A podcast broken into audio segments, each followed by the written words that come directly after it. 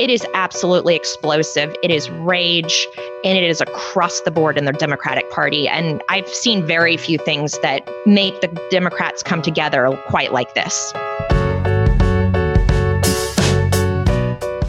Welcome to the Powers That Be Daily, Puck's podcast focused on the intersection of Wall Street, Washington, Silicon Valley, and Hollywood, and the players who run it all. I'm Peter Hamby. It's Wednesday, July 12th. Today, Abby Livingston is here to talk about a topic that's driving Democrats in Washington crazy. The effort by the centrist group No Labels to get a moderate third-party candidate on the presidential ballot in 2024. With Joe Biden's slumping approval ratings, Dems are worried that a third-party spoiler would help lift Donald Trump back into the White House, kind of like what happened in 2016. And later, Eriq Gardner and Ben Landy dive into why Elon Musk is the least of Mark Zuckerberg's latest legal headaches.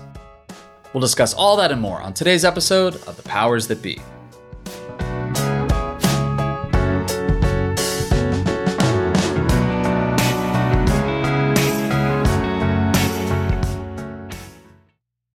This episode is brought to you by La Quinta by Wyndham.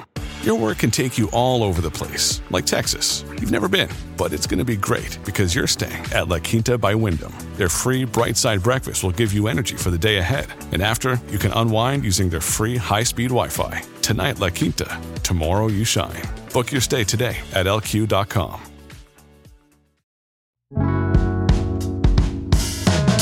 Happy Hump Day, everybody. I'm joined today on The Powers That Be by Abby Livingston to talk about how it's Xanax season for Democrats. Democrats are worried about a third party.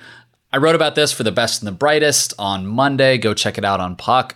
Abby, the main concern about a third party bid seems to be No Labels, the dark money centrist group that wants to get on the ballot and run a moderate like Larry Hogan, but more likely Joe Manchin, who won't say no to it. Look, there are other third parties out there. Cornel West is probably going to be the Green Party nominee. There's going to be a libertarian out there. But No Labels is really getting under the skin of Democrats. They're worried that this will only hurt Joe Biden, which is probably true. Politico reported this week that MoveOn, a liberal group, and Third Way, a centrist group, are literally coming together. These are not ideological allies necessarily, to go up to Capitol Hill to brief Democratic chiefs of staff on the threat of No Labels. And they said that Joe Manchin, or his staff at least, will be in this meeting, according to a Politico article. Is this going to push Manchin away from running? Because it sure seems like he's still thinking about it. Is that right? I mean, it seems to be very up in the air, but my sense from talking to extremely cautious Democrats is, at least at Capitol Hill, is they're not inclined to pressure Joe Manchin. That is not an effective tactic. I do think there is concern about Cornel West and some of these others. Anyone who is a Democrat and lived through Ralph Nader and Jill Stein is concerned about any of these things. But No Labels is a specific point of rage. And I think some of this is related to who runs it. One of the chief strategists is Mark Penn, who was a Hillary Clinton advisor during the 2008 campaign. I listened to James Carville's podcast, and he rants about it fairly frequently with Mark Penn. And then you have, Obama Democrats who aren't fans of him either. And so I think part of it is the personalities involved, but it's also the money. It's suspicion that Republicans are pushing this as a means to be a spoiler. This is very personal, and this is very concerning. The other thing at play here is Democrats want to keep the Senate next year. And look, West Virginia is a reach state, as popular as Joe Manchin has been in that state in the past by, picking off independent voters and people who might not typically be Democrats. Jim Justice, I think, the governor, is running for Senate. He's really popular. It's just such a Trumpy state. What are the chances they can convince him to run for Senate? I am not particularly plugged into Joe Manchin world, but he is a politician who loves the game. But this is a state, I covered it circa 2014, and you could feel it at light speed. West Virginia was one of the last states I don't, you can't technically call it the South, but that was moving toward from Democrat New Deal to the Republican Party. It was delayed, but it moved at light speed once it started between basically during the Obama years. So it just is a sense of momentum for me personally that is going to make this very hard. But Joe Manchin's really good at what he does. He's a good fundraiser, but this is the only chance Democrats can hold this seat. I don't like making predictions, but I think it's a pretty safe one that if he steps back, this is off the table. Republicans are extremely confident they can win this race no matter what. Democrats have plenty of reasons to counter that. They point to a very competitive Republican field that could get very messy, but it's very much up in the air, and control of the Senate is up in the air here too. Yeah, I mean, the last time Democrats won West Virginia was 96 with Bill Clinton, I think. But I remember, like, when I was at a campaign embed covering 2008, there's still a little bit of a notion that Obama might be able to win it back. You know, that was the year he won Indiana and North Carolina for the first time. John McCain and Sarah Palin went to West Virginia and, like, Southeast Ohio because that, you know, which signals they at least thought it was, like, mildly competitive. But on a presidential level, it's gone at this point. Before we started recording, you said something interesting, which is Joe Manchin doesn't really respond well to pressure. You have to kind of work him from other angles. And I was remembering during the Build Back Better negotiations, every single time someone in the Democratic Party poked at him or like shamed him, or like when the Sunrise Movement followed him around with like their protest signs and were shouting shame, shame, shame, that only pushes him in the other direction. And so it feels like if a bunch of Democrats start poking him and shaming him, that he might just run to do it. He eventually came around on Build Back Better because, and you might know the answer to this better than me, but like Biden was never the guy to criticize Joe Manchin in public, and he worked private angles. And they do have something of a relationship, and they do have similar political tendencies. They love the retail politics. They have an antenna toward the middle. And so that to me seems like the best path to get Manchin not to run is maybe just hearing directly from Biden. I don't know if that'll happen, but private conversations rather than public shaming.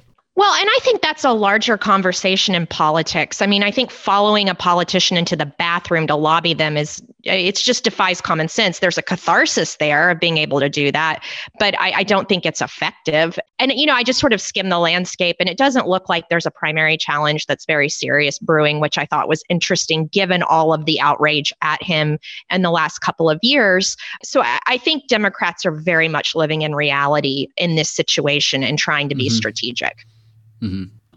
So I've talked to Teddy about this a little bit, but I want to get your perspective on this as well, because, you know, so many people in DC. What is No Labels? Like, who are they? Does anyone root for them? What are they doing here? Can you just give me like a 30,000 foot view of this group? Because I guarantee you, no one in Los Angeles where I am right now knows anything about No Labels. It seems like a preoccupation of like rich centrist donors and people in Washington. Despite the fact that it could have an enormous impact on the next presidential election, it's still like a very little known group. It's run by, like I said, Mark Penn and his wife. You know, I honestly have not paid that much attention to it until the last few months. I was vaguely aware of it in the back of my mind. And so it's promoting centrism. I believe Joe Lieberman has been associated with them, but they haven't been consequential players in the things I've been covering over the years. And so I've actually had to go back and kind of do my research on it. But it is absolutely explosive. It is rage, and it is across the board in the Democratic Party. And I've seen very few things that make the Democrats come together quite like this. No, that's absolutely the case. And I was listening to Pod Save America the other day, and because they were interviewing Alexandria Ocasio-Cortez, and she endorsed Biden. They asked her about Cornel West, and Cornel West is the author, professor, social justice activist from her Bernie circle of people. She refused to criticize Cornel West. She said nice things about him, but she endorsed Biden and then started raging against No Labels. And look, ideologically, No Labels is like as far as you could get from Alexandria Ocasio-Cortez. But she made the astute point that, like, do these people understand how the Electoral College works? This is a winner-take-all system. And you can't just like get on the ballot in a bunch of states, win 34% of the vote, and become president. Like, you have to win majorities in all the big electoral states. I mean, the allegations are this is a group that's looking to just raise money. But I think a bigger picture thing going on right now that I find fascinating is since Republicans took control of the House, there's no hope for Democrats to move big legislation. I mean, it's all going to die. What you see is a very lockstep Democratic Party. In the House, I'm astonished when I hear moderates and liberals say they're getting along. Part of that is being, at least on the House side, in the minority. It is so much easier to be in the minority. Mm-hmm. But I think you are seeing a Democratic Party. Some of these younger members who were elected in 2018 and 2020, they're becoming seasoned and pragmatic. And they're looking at this going, if we get this wrong, Donald Trump is president again. And so, I mean, I've been sort of surprised at how disciplined this party is, but they seem very united with the circumstances as they are. Mm-hmm. Yeah. I mean, I'm reminded of 2019 when Howard Schultz was basically planning to run as an independent. And look, I make this point in the piece I filed on Monday. The thing that changed for Democrats and independents and young people and voters of color and, you know, casual voters between 2016 and 2020 was that Trump won and the stakes of politics changed. It wasn't cool to sit out an election. Back in 2000, Ralph Nader was like appearing in Rage Against the Machine videos, and like laconic millennials like myself were like, I'm just going to sit this one out. Like, that's not cool anymore. Like, that is deeply uncool, in fact. And so Democrats harangued Schultz to like not run because it would hurt Biden. And it seems like Democrats are getting ahead of this problem with enough time. And if you have people like AOC out there already raising the alarm that a third party could get Trump back in office, I think they are taking the right steps to block that from happening. Look, it can still happen. Biden is not popular, but this is a long way of saying for incumbent presidents, you got to make your reelection a choice and not a referendum. And they seem like they're doing just that. Absolutely. I agree completely. Abby, thank you so much for joining us. Hopefully one of these days you and I can sit down with Joe Manchin. I don't know. I don't even know if he likes reporters or not, but thanks for joining us. Thanks for having me, Peter. When we come back, Eriq Gardner is here to talk about Zuck.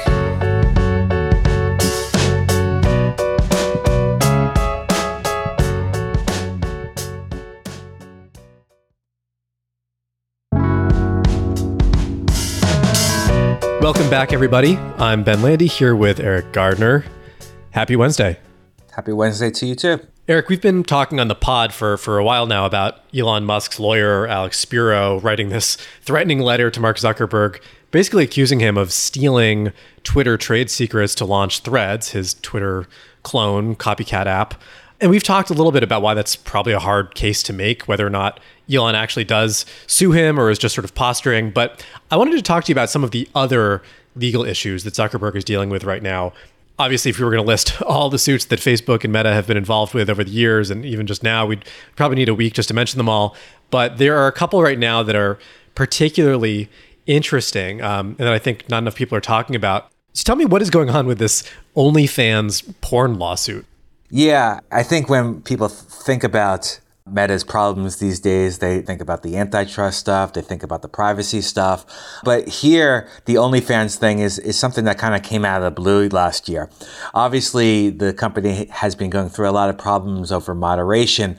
Here was one where a bunch of adult entertainers claimed that Meta was colluding with OnlyFans to kind of blacklist rival porn sites, that they were, you know, blocked and sent down visibility and all that.